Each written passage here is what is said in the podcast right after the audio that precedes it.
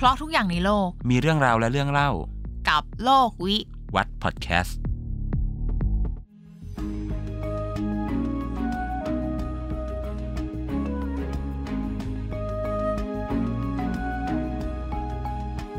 เดือนนี้เป็นเดือนตุลาเนาะก็กำลังจะมีเทศกาลฮาโลวีนแล้วก็ช่วงเนี้ยมีภาพยนตร์แนวสยองขวัญเข้าโรงเยอะมาก ล่าสุดอ่ามันครบรอบ 50 ปี The Exorcist เจก็เลยกลับไปดูอีกครั้งหนึ่งเพราะว่าจำได้แค่คลับคล้ายคลับคลาตัวละครแต่จำเนื้อเรื่องไม่ได้แหละ แล้วมันก็ติดอันดับหนังสยองขวัญอันดับต้นๆของโลกด้วยเรื่องนี้ทั้งในแง่มุมการเล่าเรื่องนะตอนนั้นความ creative scene ต่างๆอะไรอย่างเงี้ยจอวอเคยดูเรื่องนี้ปะเคยดูเรื่องนี้เพราะว่าพ่อ spoil ตั้งแต่เด็ก ๆ เลยวันนั้นพ่อนอนไม่หลับพ่อมาเปิดดูเจอฉากหมุนคอพอดีพ่อเลยปิดโทรทัศน์แล้วไปนอนต่อก็ The Exorcist เนี่ยเป็นหนังผีเรื่องแรก ๆ ที่ว่าด้วยการปราบปีศาจในความเชื่อของพระศาสนาจักรคาทอลิก แล้วก็ ค่อนข้างจะสมบูรณ์มาก วันนี้เราก็เลยจะมาเล่าเรื่องการปราบปีศาจการปราบผีในความเชื่อของศาสนาคริสต์กัน แต่ว่าจะเป็นคิดที่เป็นนิกายโรมันคาทอลิก หนังผีเรื่อง The Exorcist เนี่ยก็เป็นหนังผีที่มีเขาโครงจากเหตุการณ์จริง ๆ ที่เคยเกิดการไล่ผีในลักษณะแบบนี้ด้วย แล้วก็เป็นหนังผีเรื่องแรก ๆ ของโลกนะที่จับเอาเรื่องพิธีกรรมการไล่ผีของพระศาสนจักรคาทอลิกเนี่ยมาใส่ไว้ในภาพยนตร์ ซึ่งเดี๋ยว EP เนี้ยวันเนี้ยเราจะมาเล่า เรื่องพิธีกรรมการไล่ผีของศาสนาคริสต์กันโดยครั้งเนี้ยเราอิงจากอะไรบ้าง เราจะอิงจากตัวอ่าพระคัมภีร์ไบเบิลของคาทอลิกคำให้การของบาทหลวงชาวคาทอลิกที่มีส่วนเกี่ยวข้องในการปราบปีศาจพวกนี้จริง ๆ แล้วก็เป็นข้อมูลที่เราจะศึกษามาจากตัวศาสนาเขาจริงพอพูดถึงเรื่องการไล่ผีอะมันจะมีหนังอยู่ 2จักรวาลใหญ่ๆที่จะพูดเรื่องนี้ก็คือเรื่อง The Exorcist และ Conjuring ซึ่งในนั้นก็จะมีพวกผีวิญญาณปีศาจอยู่เยอะประมาณหนึ่งๆ ทั้งสองจักรวาลนี้เลยทั้งเอ่อ The Exorcist แล้วก็ Conjuring เนี่ยมีปีศาจมีซาตานมีอะไรเยอะแยะมาก ซึ่งก็อิงมาจากความเชื่อในคัมภีร์โบราณเก่าๆค่อนข้างเยอะ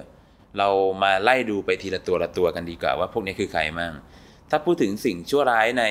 ศาสนาคริสต์อย่างแรกเจวีน่าจะนึกถึงอะไรดีซาตานใช่ซาตานนี่น่าจะเป็นตัวเจ้าตัวพ่อแห่งความชั่วร้ายทั้งหมด ก็คือในหนังสือที่เรียกว่าหนังสือวิวรณ์อยู่ในพระคัมภีร์ ไบเบิลเนี่ยบอกว่าเมื่อก่อนเนี่ยซาตานเนี่ยเคยเป็นเทวดา แต่ว่าซาตานเนี่ยก่อกบฏก่อกบฏขึ้นในสวรรค์ก็เลยเกิดสงครามขึ้นในสวรรค์ เป็นการรบกันระหว่างเหล่าทูตสวรรค์ทั้งหลาย โดยที่ตัวซาตานเนี่ยโดนปราบโดยทูตสวรรค์ที่เป็นใหญ่ที่สุดองค์หนึ่ง ชื่อว่าอัครทูตสวรรค์มิคาเอลอัครทูตสวรรค์มิคาเอลเนี่ยก็เอาชนะซาตานได้ แล้วก็ทำให้ซาตานเนี่ยตกสวรรค์ลงไปอยู่ในบาดาลแล้วซาตานเนี่ยก็โกรธแค้น ก็จะต้องรวบรวมสมุนปีศาจทั้งหลายที่ชั่วร้ายแล้วก็ต่อต้านพระเจ้าเนี่ยเพื่อชักจูงคนให้เอาใจออกห่างพระเจ้า ให้ไปบูชาตัวเองแทนอะไรแบบนี้ แล้วก็พยายามชักจูงให้คนทำสิ่งชั่วร้ายต่าง ๆ ให้มากที่สุดเพื่อเป็นการต่อต้านพระเจ้า ทีนี้เรามาดูที่ The Exorcist The Exorcist เจ๊ไปดูเป็นไงมั่งในเนื้อเรื่องพอเราไปดูแล้วเรารู้สึกกลัวเราจะสะกดจิตตัวเองว่าเราแบบมันมันก็เป็นแค่หนังอะไรเงี้ยแต่ถ้าดูองค์ประกอบรวมๆของมันอะซีนที่ คนน่าจะจำสุดน่าจะเป็นซีนที่แบบหมุนคอ แต่ของเจ๊มันคือซีนที่อยู่ดีๆอะไอเด็กผู้หญิงอะรู้จักท่าสะพานโค้งปะมันสะพานโค้งลงบันไดมาตัดๆตัดมาเป็นอะไรที่แบบโคตรหลอนอะ The Exorcist นี่เป็นเรื่องที่มีพื้นฐานมาจากเรื่องจริงเนาะสร้างมาจากนิยายก่อนนะ นิยายชื่อเดียวกัน The Exorcist ในเรื่อง The Exorcist เนี่ยปีศาจที่เข้าสิงเรแกนเนี่ยก็คือพาซูซู ซึ่งเป็นปีศาจใน เทวตำนานเก่าแก่ของชาวอัสซีเรียน และก็ชาวบาบิโลน คือเป็นปีศาจที่มีตัวตนอยู่จริงๆเป็นปีศาจที่มีตัวตนอยู่ในความเชื่อจริง ๆ ซึ่งคนที่เขียนเรื่อง The Exorcist เนี่ยอ้างอิงมาจากเหตุการณ์ไล่ผีให้โรแลนโด ซึ่งเป็นการไล่ผีที่เกิดขึ้นจริงแล้วดังมากโรแลนโดเนี่ยเป็นเด็กที่อาศัยอยู่กับป้า แล้วป้าก็เป็นคนที่ค่อนข้างฝักใฝ่ไปกับการเล่นเล่นไสยศาสตร์พยายามติดต่อกับพูดผี แล้วครั้งหนึ่งเนี่ยก็ชวนให้โรแลนโดเนี่ยเล่นผีถ้วยแก้วกัน ต่อมาป้าเนี่ยก็ตายไป แล้วโรแลนโดก็เริ่มมีอาการผิดปกติเรื่อยๆๆๆๆจนพระศาสนจักรเนี่ยต้องเข้าไปจัดการให้โดยบาทหลวงคาทอลิกนะเพราะว่าโรแลนโดเนี่ยไม่ได้นับถือนิกายนี้ แต่เริ่มเอาไม่อยู่แล้วกับเหตุการณ์ในร่างกายตัวเอง สิ่งที่บ่งบอกว่าโรแลนโดโดนผีสิงเนี่ยเลยก็เพราะว่าโรแลนโดเริ่มพูดภาษาที่ตัวเองไม่รู้จัก อะไรพวกเนี้ยใช่เพราะว่าในหนังอะมันจะมีอยู่ scene หนึ่งในหลักการก่อนที่จะทำพิธีไล่ผีอะต้องเช็คว่าอะไรบ้างที่อืมจะเป็นเครื่องยืนยันว่า คนคนนี้กำลังถูกปีศาจครอบงำก็คือหนึ่งในนั้นคือการพูดภาษาที่ตัวเองไม่เคยเรียนหรือไม่เคยพูด ก็เลยต้องทำพิธีไล่ผีให้โรแลนโดนั่นแหละ ซึ่งใช้เวลาอยู่ประมาณ 3 เดือน แล้วก็เป็นเรื่องที่ดังมากในยุคนั้นได้ลงพิมพ์ในหนังสือพิมพ์ Washington Post แล้วก็เป็นแรงบันดาลใจให้เกิดนวนิยายเรื่อง The Exorcist แล้วก็หนังผีเรื่อง The Exorcist ตามมา อันนี้ก็คือ based on true story เหมือนกัน อันนี้เราก็รีแคปกันว่า The Exorcist ประมาณนี้ เดี๋ยวเราไปต่อที่ Conjuring Conjuring เนี่ยก็จะเป็นจักรวาลหนังผีที่ดังมากเหมือนกัน ตัวละครหลักๆ ของเรื่องนี้ก็จะคือ Annabelle ปีศาจต่างๆนานา ซึ่งจะมีการไขปริศนาโดยสองสามีภรรยาลอเรนใช่ไหมมันจะมีปีศาจเยอะมากนะในจักรวาลเนี้ยอะอย่างไปที่เรื่องที่ดังแรกๆก่อนเลยก็คือ Conjuring ภาคแรก Conjuring ภาคแรกที่จะเป็นเรื่องของครอบครัวครอบครัวหนึ่งเนาะไปอาศัยอยู่ในบ้านหลังหนึ่ง ซึ่งบ้านหลังนั้นเนี่ยเคยเป็นที่อยู่ของแม่มดแบชิบ้าแม่มดแบชิบ้าเนี่ยพยายามติดต่อรับอำนาจจากซาตาน แล้วก็ฆ่าลูกของตัวเอง เพื่อบูชาซาตาน แล้วก็เป็นการลบหลู่พระเจ้าไปในตัวด้วย อันนี้มันเป็นการลบหลู่มากนะ เพราะว่าความสัมพันธ์ฉันแม่ลูกการฆ่าคนอื่น ซึ่งเป็นชีวิตที่พระเจ้าสร้างเนี่ย มันเป็นสิ่งสำคัญมาก การฆ่าบูชาซาตานคือการเหยียดหยามพระเจ้าที่รุนแรงมาก แล้วแม่มดแมชีบ้าเนี่ยก็คอยหลอกหลอนผู้คนที่จะเข้ามาในอาณาเขตของตัวเองเนี่ยพยายามชักจูงให้แม่คนอื่นฆ่าลูกตัวเองเพื่อบูชาซาตาน อันนี้จะเป็นอยู่ใน Conjuring ภาคหนึ่ง เมื่อกี้พูดถึงแอนนาเบลใช่ไหมแอนนาเบลนี่ต้องนึกถึงตุ๊กตาเด็ก เด็กผู้หญิง ใช่ ซึ่งมันมีอยู่ช่วงหนึ่งเหมือนกันนะที่เวลาเราตอนเด็กๆอะ ตุ๊กตาเด็กผู้หญิงที่ลักษณะประมาณเนี้ยมันก็น่ากลัวอยู่แล้วนะยิ่งมันมีเรื่องนี้เข้ามาด้วยก็ทำให้รู้สึกว่าตุ๊กตายิ่งน่ากลัวเข้าไปใหญ่อะไรอย่างเลยจะสรุปให้ว่าเรื่องแอนนาเบลเนี่ยคร่าวๆของมันก็คือเออสองสามีภรรยาคู่หนึ่งที่ทำบริษัทผลิตของเล่น ได้ทำตุ๊กตาขึ้นมาตัวหนึ่งให้ลูกสาวตัวเอง แล้วก็ตั้งชื่อไว้ว่าแอนนาเบลก็คือแอนนาเบลเนี่ยคือชื่อตุ๊กตา แล้ววันหนึ่งอะลูกสาวของเขาเนี่ยประสบอุบัติเหตุแล้วก็เสียชีวิต พ่อแม่ก็รับไม่ได้กับเรื่องนี้ก็ลูกทั้งคนใช่ไหมพ่อแม่เนี่ยเริ่มเอาใจออกห่างพระเจ้าโดยการที่อธิษฐานต่ออะไรก็ได้ที่ได้ยินเนี่ยขอให้ลูกสาวกลับมา ให้ลูกสาวกลับมา แต่แต่ไม่น่าใช่ลูกสาวเขาจริง ๆ เป็นวิญญาณอะไรก็ไม่รู้ แล้วก็เริ่มเข้าสิงสู่ตุ๊กตาแอนนาเบลแล้วตุ๊กตาก็จะเริ่มส่งพลังความชั่วร้ายให้กับเจ้าของ จนโดนปราบไป แล้วตุ๊กตาตัวเนี้ยก็จะ โดนเปลี่ยนมือเจ้าของไปเรื่อยๆ แล้ววิญญาณเนี่ยก็จะย้ายที่สิงสู่ตามตามไปเรื่อยๆ สร้างความเดือดร้อนไปทั่วจนสุดท้ายก็ก็ไปอยู่ในความคุ้มครองของสองสามีภรรยาลอเรนเหมือนเดิม ซึ่งแอนนาเบลเนี่ยก็มีเขาโครงมาจากเรื่องจริงเหมือนกัน เรียกว่ามีตัวจริงเลยดีกว่าเนาะทุกวันนี้ก็โดนขังไว้ในตู้กระจกบานหนึ่ง เวลาจะเปิดตู้กระจกบานนั้นก็ต้องห้ามสัมผัสโดยตรงนะ แล้วทุกๆ สัปดาห์ก็จะต้องให้คุณพ่อมาพรมน้ำมนต์สะกดวิญญาณเอาไว้ ทุกวันนี้ก็ยังเป็นแบบนั้นอยู่ เหรอเข้าใจว่าน่าจะยังเป็นอย่างนั้นอยู่ แล้วก็อีกเรื่องหนึ่งที่ดังมากเหมือนกันก็คือเดอนัน คนจะจำว่าเป็นผีแม่ชี แม่ชี แต่ที่จริงแล้ว แม่ชีไม่ได้เป็นผีนะเดอนันเนี่ยมันเป็นเขาโครงความเชื่อ เรื่องว่าโบสถ์แห่งหนึ่งในประเทศโรมาเนีย ซึ่งมีขุนนางในยุคกลางยุคคนหนึ่งนะทำพิธีเรียกปีศาจขึ้นมา เป็นปีศาจที่ชื่อว่าวาลักแต่ว่ามีอัศวินครูเสดเนี่ย เข้าไปจัดการทันการ ก็เลยสะกดให้ตัววาลักเนี่ยเข้าไปในรอยแยกแห่งนั้น แล้วก็ซ่อนเครื่องรางไว้ชนิดหนึ่งที่เรียกว่าโลหิตพระคิดก็คือโลหิตของพระเจ้าจริงๆ ไว้คอยปราบวาลักแล้วก็เขียนไว้ที่หน้าประตูห้องนั้นว่า สุดเขตแดนพระเจ้าโบสถ์แห่งนั้นก็จะมีคณะแม่ชีรับ คอยทำหน้าที่สวดภาวนา เป็นตลอดระยะเวลาเป็นร้อยเป็นพันปีที่ผ่านมาเพื่อสะกดวิญญาณวาลักไว้ แต่วิญญาณวาลักหลุดออกมาได้ เพราะว่า ประเทศได้รับผลกระทบจากสงครามโลกระเบิดมันลงทำให้รอยแยกเนี่ยสั่นสะเทือน แล้วปีศาจวาลักเนี่ยก็จะเข้าสิงสู่แม่ชีในอารามนั้น ค่อยๆฆ่าไปทีละนิดละนิดละนิด ก็ในที่สุดก็โดนปราบได้โดยการใช้หยดโลหิตพระคริดที่เตรียมกันไว้เนี่ยแหละก็คือผีที่เห็นนั้นไม่ใช่ผีแม่ชีนะ แต่เป็นตัวแม่ชีที่โดนวิที่โดนปีศาจปีวาศาลัจกเข้ามาสิงสู่สิงสู่ไว้ใช่แบบนี้ อันนี้ก็คือคร่าวๆให้เห็นภาพนะว่า โครงความคิดเกี่ยวกับเรื่องผีปีศาจในความเชื่อของคาทอลิกเขาเป็นประมาณไหนอืมแต่จะเห็นจุดประสงค์หลักๆ เลยของปีศาจวิญญาณชั่วร้าย เข้าสิงคนเข้าทำร้ายคนเนี่ยด้วยเหตุผลหลักๆ เลย คือต่อต้านพระเจ้า เขาจะมีศัพท์เฉพาะว่าเป็นการต่อต้านการประกาศข่าวดี ข่าวดีที่ว่าคือข่าวดีว่าพระเจ้าส่งพระบุตรพระเยซูลงมารับสภาพมนุษย์นะไถ่บาปให้มนุษย์แล้ว ปีศาจพวกนี้ไม่ต้องการให้มนุษย์ได้รับความรอดนั้น ต้องพยายามทำทุกทางต่อต้านการประกาศข่าวดี เพื่อให้คนเนี่ยเข้าหาความชั่วร้ายหันมาบูชาตัวเอง แล้วก็จะไม่ได้รับความรอดจากพระเยซู จากที่จะวอบอกอะว่าสิ่งที่ซาตานทำอะวัตถุประสงค์หลักมันคือการต่อต้านพระเจ้า โดยการสิงสู่ การดนใจการครอบงำต่างๆอะแล้วคนแบบไหนที่ซาตานอะจะเข้าไปครอบงำอย่างแรกเลยจิตใจต้องค่อนข้างอ่อนแอนิดนึงอ่อนแอในที่นี้อาจจะอยู่ในสภาวะทุกโศก ไม่แข็งแรงไม่มั่นคง และที่สำคัญเลยคือไม่เชื่อไม่ศรัทธาในพระเจ้าอ่าเพราะว่าใน The Exorcist อะมันมีอยู่ซีนหนึ่งที่บาทหลวงถามกับคนที่เป็นแม่ว่าได้นับถืออะไรไหม คนที่เป็นแม่บอกว่าที่บ้านเขาไม่ได้นับถืออะไร หรือแม้กระทั่งตอนที่มีไม้กางเขนไปอยู่ที่ใต้หมอนแล้วเขาถามว่าใครเป็นคนเอามา เพราะว่าเขาจริงๆเนี่ยในศาสนาคริสต์ก็จะสอนว่า การจะรอดพ้นจากการล่อลวงของมารหรือสิ่งชั่วร้ายเนี่ยก็คือการ ศรัทธารักในองค์พระผู้เป็นเจ้า เพราะว่านั่นคือเรียกว่าเป็นองค์คุณแห่งความประเสริฐ ก็จะเป็นการป้องกันไม่ให้ถูกมารประจนได้อ่าโอเคทีนี้เดี๋ยวเราจะมาลงลึกเกี่ยวกับพิธีการไล่ผีของทางศาสนาคริสต์คืออย่างที่ตอนแรกที่เราบอกไปอะว่ามันจะต้องมีขั้นตอนของการตรวจสอบก่อนอย่างตอนแรกที่เราบอกว่า คนคนนั้นน่าสามารถพูดภาษาที่ตัวเองไม่เคยเรียนหรือไม่เคยรู้จักได้อะไรเงี้ยมันจะต้องมีกระบวนการยังไงบ้างในการที่จะเกิดการไล่ผีขึ้นหนึ่งครั้งอะไรเงี้ย ทุกวันนี้แม้กระทั่งในปัจจุบันอย่างที่เราเป็นอยู่เนี่ยไม่ใช่ว่าเคสไล่ผีจะน้อยลงนะเหมือนว่าโลกยิ่งเจริญขึ้น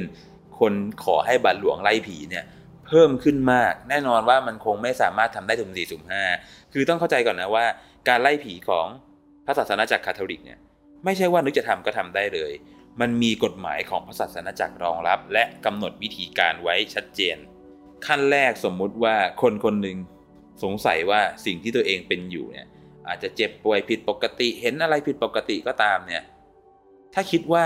ตัวเองโดนปีศาจเข้าสิงไม่สามารถเข้าไปให้พระคุณเจ้าบัตรหลวงทั้งหลายทำพิธีได้ทันทีเลยนะคือไม่เหมือนอยังไทยอะอีนี่ผีเข้าพาไปให้หมอผีได้เลย ยังไม่ได้ ขั้นแรกเลยต้องไปพบจิตแพทย์ก่อน เพื่อให้แพทย์เนี่ยวินิจฉัยดูก่อนว่าไอสิ่งที่ผิดปกติในร่างกายเราเนี่ย มันไม่ได้เกิดจากอาการทางจิตนะ ถ้าเกิดมันเป็นอาการทางจิต แล้วแพทย์ตรวจพบก็ รักษาตาม ใช่ เพราะเหมือนใน The Exorcist อะที่พาพาลูกไปหาหมอทั้งหมอแบบหมอหมอร่างกายที่แบบว่าลูกป่วยเป็นอะไรจนสองไปหาหมอที่เป็นจิตแพทย์อะไรเงี้ยถึงจะส่งไป ถ้าถึงขั้นนั้นแล้วตรวจแล้วก็ยังไม่พบก็ต้องปรึกษาบัตรหลวงแล้วแหละ ซึ่งจะเข้าสู่กระบวนการไล่ผีต่อไป ในกระบวนการไล่ผีของศาสนาคริสต์เนี่ยก็จะมีขั้นตอนคร่าวๆนะที่คนภายนอกรู้ได้ ก็จะมีอย่างเช่นเลยคือ ในการที่จะทำพิธีไล่ผีเนี่ยเราต้องรู้ก่อนว่ามันคือใคร แต่แน่นอนแหละว่าร่างกายคนตอนที่โดนสิงสู่เนี่ยสภาพไม่ได้พร้อมเลยที่แบบว่าจะทำการสอบสวนได้ เพราะฉะนั้นเนี่ยการไล่ผีเนี่ยจะต้องค่อนข้างใช้ทั้งบัตรหลวง อาจจะมีผู้ช่วยต่างๆนานา บางครั้งก็ใช้ร่าม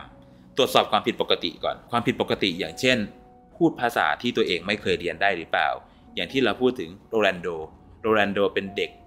ธรรมดาธรรมดาที่อยู่ๆก็พูดภาษาละตินได้ หรืออย่างคุณพ่อท่านหนึ่งของวาติกัน ท่านเคยเจอ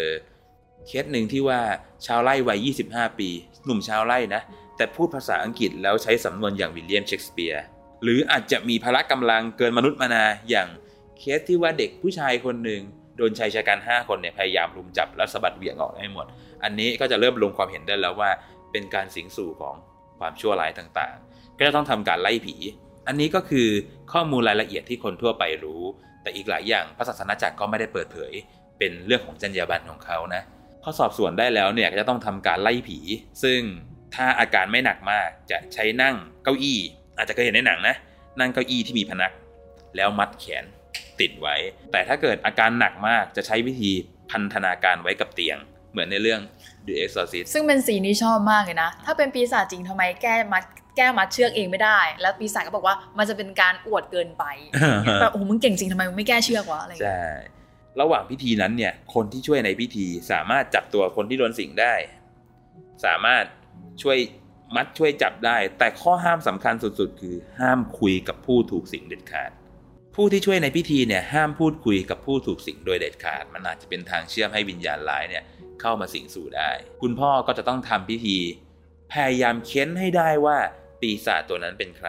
แต่มีกฎสำคัญข้อหนึ่งเลยนะ อย่าพยายามเชื่อสิ่งที่มันล่อลวง เพราะว่าปีศาจเนี่ยจะพยายามโกหก จะพยายามตลบตะแลงทุกอย่างโน้มน้าวหลอกล่อความน้าวหลอกล่อ แล้วบางครั้งปีศาจสามารถคว้านเข้าไปถึงส่วนลึกของหัวใจของคนตรงข้ามได้ เล่นกับปมในชีวิตเขาได้ คนที่จะเป็นบัลหลวงใจต้องแข็งมากในการที่จะปราบปีศาจตัวนี้ให้ได้ ก็จะมีการใช้น้ำเสกน้ำเสกของศาสนาคริสต์นะ แล้วก็ใช้บทภาวนา สำคัญสำคัญต่างเมื่อกี้เนี่ยพูดถึงพิธีกรรมไล่ผีอะมันมีอยู่ซีนหนึ่งแล้วก็เป็นเรื่องที่เจ๊เคยได้ยินถึงคำว่ามิสซามืดเจ๊สงสัยว่ามันคล้ายๆพิธีแบบการเล่นของมนต์ดำเหมือนอย่างในศาสนาพุทธอะไรอย่างนี้ไหมๆมิสซามืดเนี่ยเป็นพิธีกรรมที่เลวร้ายที่สุด ในไมเซ็ตคนคิด การทำมิสซาถ้าแปลเป็นไทยคือการบูชาขอบพระคุณ มันเป็นการระลึกถึงการที่พระเยซูเนี่ยเสวยพระกายอาหารมื้อสุดท้ายกับบรรดาอัครสาวก พระเยซูหยิบขนมปังขึ้นมาแผ่นหนึ่งแล้วบอกว่าอันนี้คือเนื้อของเรานะ จงรับไปกินให้ทั่วกัน พอเสวยเสร็จท่านก็ยกถ้วยเหล้าองุ่น แล้วบอกว่านี่คือโลหิตของเราจงรับไปดื่มให้ทั่วกัน อาจจะเคยเห็นตอนเด็ก เราจะเข้ามิสซากันบ่อยเพราะโรงเรียนเคคิดยมีครั้งหนึ่งอันนี้ขอนอกเรื่องนิดนึงมีเพื่อนเป็นศาสนาคริสต์อะไรเงี้ยเราเรียนเรียนคริสต์ใช่ป่ะแล้วตอนเช้ามันต้องมีเรียนคำสอนเคยบอกว่าเราเราอยากเธอเธอสมมติชื่อกุ้ง กุ้งเราอยากรู้มากเลยว่าไอ้แผ่นๆนั่นมันเป็นรสชาติเป็นยังไง กุ้งก็ไม่กินแล้วก็เก็บมาให้เราแล้วก็ลองชิมแย่มากอะกลับมาที่มิสซานะ พิธีนี้ทำขึ้นในคืนก่อนที่พระเยซูจะถูกประหารชีวิตใช่ไหมพอพระองค์เลี้ยงอาหารค่ำมื้อนั้นเสร็จ พระองค์ก็วันรุ่งขึ้นก็ได้รับพระทรมาน ตึงกังเขียนสิ้นประชน จึงจะทำพิธีนี้เพื่อรำลึกถึงการสิ้นพระชนของพระเยซู เชื่อกันว่าในโบสถ์นั้นคนที่ไปชุมนุมกันเนี่ยจะบูชาพระเจ้าโดยการเสกปังให้เป็นพระวรากายของพระคริสต์เสกเหล้าองุ่นให้เป็นพระโลหิตพระคริสต์แล้วยกขึ้นบูชาต่อพระเจ้า จะไม่มีเครื่องบูชาอะไรที่สูงส่งไปกว่านั้นได้อีก เสร็จแล้วคนที่เป็นชาวคาทอลิกทั้งหลายก็จะออกไปรับแผ่นศิลก็คือปังที่เสกแล้วนั่นแหละ ปังที่เสกแล้วจะไม่ใช่แค่ขนมปังนะแต่คือ ระวรากายแล้วก็พระโลหิตของพระเยซู ก็จะเข้าไปรับศิลแล้วก็ กินเข้าไปเหมือนให้รับรับพระวรากายพระเยซูเข้ามาในตัวเอง เราเรียกว่าศีลมหาสนิทคือสัมพันธ์สนิทแนบแน่นกับพระเจ้า อันนี้คือมิสซาปกติ แล้วมิสซามืดคืออะไร มิสซามืดคือกลุ่มคนที่บูชาซาตาน จะแอบเข้าไปในโบสถ์ในเวลาที่เขาทำมิสซาปกตินั่นแหละเพื่อไปรับแผ่นศิลแผ่นขนมปังเนี่ยกลับไปที่บูชาซาตานของตัวเอง เพื่อทำ การเหยียดหยามแผ่นศิลนั้น เพราะถือว่าแผ่นศิลนั้นเนี่ยมันไม่ใช่แค่ขนมปังแล้วอะมันคือเนื้อมันคือเลือดพระเยซู ก็อาจจะถมน้ำลายใส่ หรือเอาของเสียใส่อาจจะปัสสาวะใส่อะไรก็ได้ เพื่อเป็นการแบบเออกูบูชาซาตานและกูจะลบหลู่สิ่งสูงสุดของพวกมึง ความเลวร้ายของมันน่ากลัวตรงที่ว่ามันเคยมีคนให้ปากคำไว้ว่า ถ้าเอาแผ่นศิลที่ไม่ผ่านพิธี 10 อัน กับอีกอันหนึ่งผ่านพิธีแล้วอันเดียว แยกออกไหมว่าอันไหนมีเลือดเนื้อพระเยซู เขาแยกออกด้วยความเกลียดชังที่ได้รับจากซาตาน เกลียดชังจนมองเห็นว่าอันไหนคือเนื้อของพระคิดซึ่งเป็นการกระทำที่น่ากลัวมาก เชื่อกันว่าซาตานเนี่ยจะพยายามดึงความดีออกจากตัวมนุษย์ให้หมด แล้วใส่ความชั่วร้ายไปให้มากที่สุด จนถึงขนาดที่ใช้ความเกลียดชังมองออกว่าแผ่นศิลแผ่นไหน เป็นเนื้อของพระเยซูแล้ว ซึ่งคนที่ออกจากลัทธินั้นมาเนี่ยแล้วก็มาเล่าให้ฟังว่า เฮ้ยมันเกิดเหตุการณ์แบบนี้ขึ้นมา จนถึงขั้นที่ว่าโบสถ์ท้องถิ่นที่เกิดเหตุในช่วงนั้นเนี่ยพระสงฆ์ที่ทำพิธีต้องเคยคอยยืนมองเลยนะว่า มีใครรับแผ่นศีลแล้วไม่หยิบใส่ปากบ้างกลัวจะไปทำพิธีแบบนั้นกัน แล้วณปัจจุบันน่ะเจอยากให้จอวอลองเล่าเคส การปราบผีที่คนรู้จัก มันยังพอมีอยู่บ้างในปัจจุบัน ปัจจุบันเนี่ยยังมีอยู่ แล้วก็จะยกตัวอย่างอิงจากภาพยนตร์เรื่องหนึ่งแล้วกัน มีหนังเรื่องหนึ่งเข้าฉายชื่อเรื่อง Pope's Exorcist เรื่อง Pope's Exorcist เนี่ยเป็นชีวประวัติของพระคุณเจ้ารูปหนึ่งในศาสนาคริสต์ชื่อ คุณพ่อกาเบรียลอามอร์ธคุณพ่อกาเบรียลอามอร์ธเนี่ยท่านเป็นมือปราบผีคู่พระทัยของสมเด็จพระสันตะปาปาเนาะเอ่อชีวิตคุณพ่อเนี่ยน่าสนใจมาก เพราะว่าว่ากันว่าคุณพ่อเคยปราบผีมาแล้วทั้งชีวิตเนี่ยประมาณ1 6 0 0 0 0ครั้ง วันหนึ่งกี่เคสเอ่อคือวันหนึ่งบางทีมันหลายเคส คือเรื่องมันเป็นอย่างนี้ คือคุณพ่อกาเบรียลเนี่ยท่านก็คงไม่ได้ตั้งใจมาเป็นบาทหลวงอะชีวิตท่าน เพราะท่านก็เคยเป็นทหารมาก่อน เข้าร่วมรบในสงครามโลกครั้งที่สองเนาะแล้วก็เคยได้รับเหรียญกล้าหาญต่อมาเนี่ยคุณพ่อก็ได้ไปเรียนหนังสือต่อจบปริญญาตรีด้านกฎหมายก็สื่อสารมวลชน แต่คุณพ่อก็ไม่ได้เป็นช่างภาพหรืออะไรแต่อย่างไร คุณพ่อไปบวชแล้วก็ได้รับการแต่งตั้งจากพระศาสนาจักร ให้ทำหน้าที่ในการปราบผีปีศาจทั้งหลายคุณพ่อเนี่ยจะมีเจอเคสที่น่าสนใจหลายเคสมาก อย่างเช่น เคสแรกในชีวิตคุณพ่อ คุณพ่อเจอของดีเลย เด็กผู้ชาย ตอนคุณพ่อไปเห็นก็ยังมีตาดำอยู่ สักพักเหลือแต่ตาขาว แล้วเด็กก็ค่อยๆลอยขึ้นมาจากเตียงค่อยๆลอยขึ้น เหมือนในหนังใช่แล้วอากาศในห้องนั้นก็เย็นเย็นวูบลงหมด อันนี้คือสัญลักษณ์ที่ชัดเจนเลย แล้วคุณพ่อก็เคยเจออีกหลายเคส เช่น เคสที่น่ากลัวมากคือผู้หญิงคนหนึ่งประมาณ 25 ปี พูดภาษาที่แปลกที่สุด ไม่มีใครฟังออก คุณพ่อหลายครั้งต้องเอาล่ามไปด้วย แล้วล่ามคนนี้บอกว่าภาษาที่ผู้หญิงคนนี้พูด ชื่อภาษาอราเมอิก คือภาษาที่พระเยซูพูด เป็นเคสที่น่ากลัวมากจริง ๆ แล้วก็เคสที่เคยเล่าไปต้นๆว่าหนุ่มชาวไร่วัย 25 เป็นชาวอิตาลีแต่พูดภาษาอังกฤษด้วยสำนวนของวิลเลียมเชกสเปียร์อะไรแบบนี้ ด้วยความที่มาหลายภาษาเนาะในยุโรปอะคุณพ่อก็ต้องมีล่ามตามไปด้วย แล้วคุณพ่อก็ เจอเคสน่ากลัวเยอะแยะ ตลอด 40 ปีที่คุณพ่อปราบปีศาจเนี่ย ได้รับบาดแผลเต็มตัวเลยบางครั้งคุณพ่อบอกว่าเข้าเฝือกไป 40 วันก็มี บาดแผลนี้เกิดจากอะไรได้บ้าง หมายถึงว่าแบบการขัดขืนแล้วโดนแบบทำร้ายใช่หรือว่าบาดแผลที่แบบอยู่ดีมันก็จะเกิดขึ้นตามตัวเอ่อส่วนมากจะเป็นการโดนทำร้ายเพราะพละกำลังของคนโดนคนที่โดนสิงนั่นแหละ มีครั้งหนึ่งคุณพ่อโดนเตะเตะล้มแล้วก็ใส่เฝือกไป 40 วัน อันนี้ก็เคยเกิดขึ้น แต่ละเคสที่คุณพ่อทำก็ใช้เวลาต่างกัน คุณพ่อบอกมีเคสหนึ่งคุณพ่อใช้เวลา 10 นาที บางเคสก็ประมาณเดือน บางเคสก็หลายเดือนอะไรแบบนี้ แล้วก็มีคนเอาไปเขียนเป็นหนังสือ มีคนเอาไปทำเป็นภาพยนตร์ แล้วก็ทุกวันนี้คุณพ่อมรณภาพไปแล้ว เพราะว่าเป็นโรคเกี่ยวกับเรื่องปอด ก็คือเรื่องโป๊ปปราบผีก็คือ inspire มาจากชีวิตจริงของคุณพ่อใช่ แล้วเราก็นึกถึงอีกเรื่องหนึ่งเนาะเรื่องอะไรนะ Conjuring สองสามีภรรยาวอร์เรนใช่ไหมอันนั้นก็มีตัวตนจริงเหมือนกัน เขาเรียกว่าเป็นอ่านักปีศาจวิทยา คือเขาเป็นคารวาสนะเขาไม่ได้เป็นไม่ได้เป็นพระสงฆ์เหมือน พวกบาทหลวงทั้งหลาย แต่ว่าศาสนาจักรให้การรองรับเขานะในการที่จะเข้าไปช่วยสอบสวนในคดีต่างๆ แต่อาจจะไม่ได้มีหน้าที่ปราบได้โดยตรงเหมือนบาทหลวง แต่เป็นคนช่วยคลี่คลายเรื่องต่างๆ ที่มันเกิดขึ้นได้ แล้วคนที่จะทำหน้าที่ตรงนั้นต้องมีคุณสมบัติยังไงบ้างอะคือคงไม่ใช่แบบอยู่ดุมๆไปอยากปราบค่ะอยากอะไรอย่างเงี้ยก็อย่างในเรื่อง Conjuring ก็จะมีเอ็ดวอร์เรนกับรอเรนวอร์เรนใช่ไหมเขาสองคนเนี้ยเป็นเป็นนักไขปริศนาแล้วก็เป็นมือปราบ ในเรื่องของปีศาจมารร้ายพวกนี้ที่มีผลงานอยู่ แล้วก็ศาสนาจักรให้การรองรับเขา ก็คือเขาไม่ใช่หมอผีเถื่อนนะเขาสามารถจะทำการปราบผีทำการสอบสวนเกี่ยวกับเรื่องวิญญาณเรื่องปีศาจโดยที่ถูกต้องตามกฎหมายของพระศาสนาจักรได้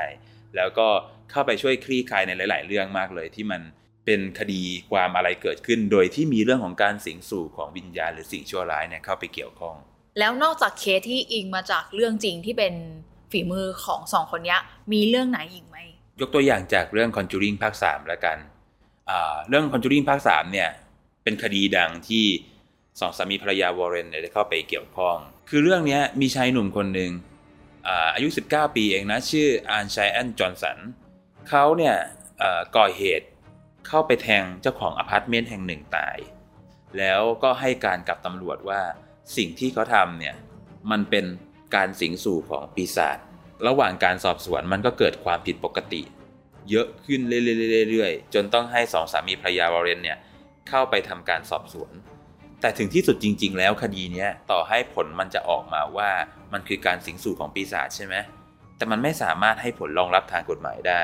ในการที่เอายูฆ่าคนตายจะอ้างเรื่องการสิงสู่ของปีศาจไม่ได้ชายหนุ่มคนนั้นเนี่ยก็ได้รับโทษตามกฎหมายบ้านเมืองใบปกติ ก็จะแสดงให้เห็นคล้าย ๆ กับเคสทุกเรื่องอะแหละว่าปีศาจจะสิงสู่คนเนาะและก็ให้ทำสิ่งชั่วร้าย เรื่องบาทหลวงปราบผีอะเจได้เคยได้ยินมาเหมือนกันว่าในไทยก็มีการแต่งตั้งขึ้นแล้วเหมือนกัน ของประเทศไทยเนี่ยเพิ่งตั้งมาเมื่อสักประมาณสัก 3-4 ปีที่ผ่านมาได้นะ ทางวัติกันเองก็ได้เคยอยากให้ประเทศไทยเนี่ยมีองค์กรที่อบรมแล้วก็ดูแลเรื่องของบัตรหลวงในการปราบผีปีศาจจริงๆ แล้วก็ในช่วงระยะเวลาประมาณสัก 10-20 ปีที่ผ่านมาเนี่ยก็มีเคสที่ใกล้เคียงกับการถูกสิงสู่โดยปีศาจหรือวิญญาณร้าย แต่ยังไม่ชัดเจน พระศาสนาจักรคาทอลิกในประเทศไทยเนี่ยก็มีการอบรมบัตรหลวงปราบปีศาจกันไปแล้ว แล้วก็มีอยู่กระจายอยู่ทั่วประเทศนะ ประเทศไทยเนี่ยแบ่งการปกครองคาทอลิกเนี่ยเป็น 11 ภาคการปกครอง ก็จะมีบาทหลวงคาทอลิกในแต่ละที่เนี่ยที่ผ่านการอบรม อบรมแล้วมีความสามารถพอที่จะแต่งตั้งให้เป็นผู้ปราบปีศาจได้ อย่างในส่วนของอัครสังฆมณฑลกรุงเทพเนี่ยก็จะมีคณะผู้ที่ทำหน้าที่ปราบปีศาจที่เป็นบาทหลวง แล้วก็จะมีนายแพทย์หนึ่งคนด้วย ที่เป็นคนคอยช่วยเหลือในการตรวจดูว่าอันนี้ไม่ใช่ความผิดปกติทางจิตนะ ก็คือประเทศไทยมีแบบนี้แล้ว แต่ยังไม่เคยเกิดเคสในการปราบปีศาจขึ้นจริงอัอันนี้เจ๊สงสัยอย่างหนึ่งอันนี้สงสัยไม่ได้จะแบบว่าไม่เชื่อหรือว่าอะไรนะ ถ้าสมมติอย่างคนที่ไม่ได้นับถือศาสนาคริสต์อะไรเงี้ยเราสามารถโดนซาตานสิงสู่ได้ไหม และ เราสามารถให้บาตรหลวงอะมาช่วยปราบได้หรือเปล่า การจะโดนสิงสู่เนี่ยมันไม่จำเป็นว่าจะต้องเป็นคนคิดอย่างเดียวเนาะเพราะว่าซาตานมันก็จ้องจะเล่นมนุษย์ทุกคน เขาจ้องจะเล่นคุณอยู่ เขาจ้องจะเล่นคุณอยู่ เพราะฉะนั้นถ้าเราโดนสิงสู่โดยซาตานปุ๊บเราก็คงจะใช้วิธีพรมน้ำมนต์ไม่ได้เนาะเราก็อาจจะต้องให้บาทหลวงคิดเนี่ยเป็นคนทำพิธีให้ ซึ่งก็ทำได้แหละ แต่อาจจะต้องตามมาด้วยการรับสินล้างบาปสินกำลังอะไรตามความเชื่อของศาสนาคริสต์ต่อ แต่มันยังไม่เคยเกิดเคสขึ้นนะเนาะก็รอดูไปวันข้างหน้าอาจจะมีข่าวให้เห็นบ้างก็ได้ แต่โดยรวมยังไม่เคยเกิดขึ้น แล้วอันนี้เจ๊สงสัยเรื่องมันมีวิธีการป้องกันไหมสมมติอาเทียบอันนี้เป็นซาตานอันนี้เป็นเป็นผี ถ้าอาคนเรากลัวผีเข้าก็ใส่พระสั้นวินั่นอะไรเงี้ยแล้วอย่างของคริสเองเนี้ยมันมีวิธีป้องกันปะหรือมันก็คือการถ้าอยู่เชื่อในพระเจ้า เชื่อในพระเจ้าแล้วก็ไม่พอ เพราะว่าศาสนาคริสต์สอนว่า ไม่ใช่เชื่ออย่างเดียวต้องปฏิบัติตามพระวาจาพระเจ้าด้วย แล้วก็หลักๆของคิดคือการสวดภาวนา คนคิดเนี่ยจะสวดเป็นภาษาท้องถิ่นของตัวเองนึกออกไหมคนไทยสวดแต่ไทยพม่าสวดแต่พม่า มันก็จะมีบทที่ประมาณว่าโปรดช่วยไม่ให้แพ้การประจน แต่โปรดช่วยให้พ้นจากความชั่วร้ายเถินอะไรอย่างเงี้ยเป็นการอ้อนวอนพูดคุยกับพระเจ้า แล้วก็เป็นการป้องกันมารทั้งหลายด้วยหลายครั้งถ้าเกิดคนคิดเวลาไปมิสซาคุณพ่อจะเทศเตือน อย่าปล่อยให้ตัวเองมีความโกรธความโกรธคือการล่อลวงของซาตาน มันชักจูงให้ท่านออกห่างองค์พระเป็นเจ้า ก็ถ้าเกิดจิตใจดีมีความพร้อมหมั่นสวดภาวนาในความเชื่อของคริสต์นะ ก็ยากที่ซาตานวิญญาณร้ายทั้งหลายจะเข้ามายุ่งกับเราได้ วันนี้ก็แบบได้เปิดโลกความเชื่อเกี่ยวกับปีศาจซาตานในความเชื่อของคาทอลิกอะไรอย่างเงี้ย ซึ่งหลายคนอาจจะคุ้นแหละจากในหนัง แต่อาจจะยังไม่ได้รู้ว่ามัน relate หรือมันลิงก์มาจากเรื่องจริงยังไงอะไรอย่างงี้ ในแง่หนึ่งก็เป็นการสอนไปด้วยเหมือนกัน คนที่ไม่อยากโดนปีศาจเข้าสิง ไม่อยากถูกซาตานครอบงำเนี่ยก็ต้องปฏิบัติตามคำสอนของศาสนาเขา ต้องรู้จักการไม่โกรธรู้จักการให้อภัย รู้จักภาวนาเข้าถึงพระเจ้าที่เป็นองค์แห่งความดีเนี่ยก็หมายถึงว่ามันคือการสร้างพลังความดี ซึ่งเป็นสิ่งที่เจ้าแห่งความชั่วในเกลียดมาก มันคือการชนะความชั่วด้วยความดีในรูปแบบความเชื่อของศาสนาคริสต์คาทอลิกนั่นเอง ขอบคุณสำหรับการกดแตงนะครับที่ส่งเข้ามาแล้วก็ส่งมาให้เราได้เรื่อยๆนะครับเป็นกำลังใจเล็กๆ ให้เราทำรายการนี้กันต่อไป แล้วก็ฝากกดไลค์กดแชร์ กด Subscribe รายการโลกวิวัฒน์และช่องพีพด็อกด้วยนะครับ ใครมีความคิดเห็นอะไรก็เข้ามาแลกเปลี่ยนกันในคอมเมนต์ได้ครับผม และนี่ก็คือโลกวิวัดพอดแคสต์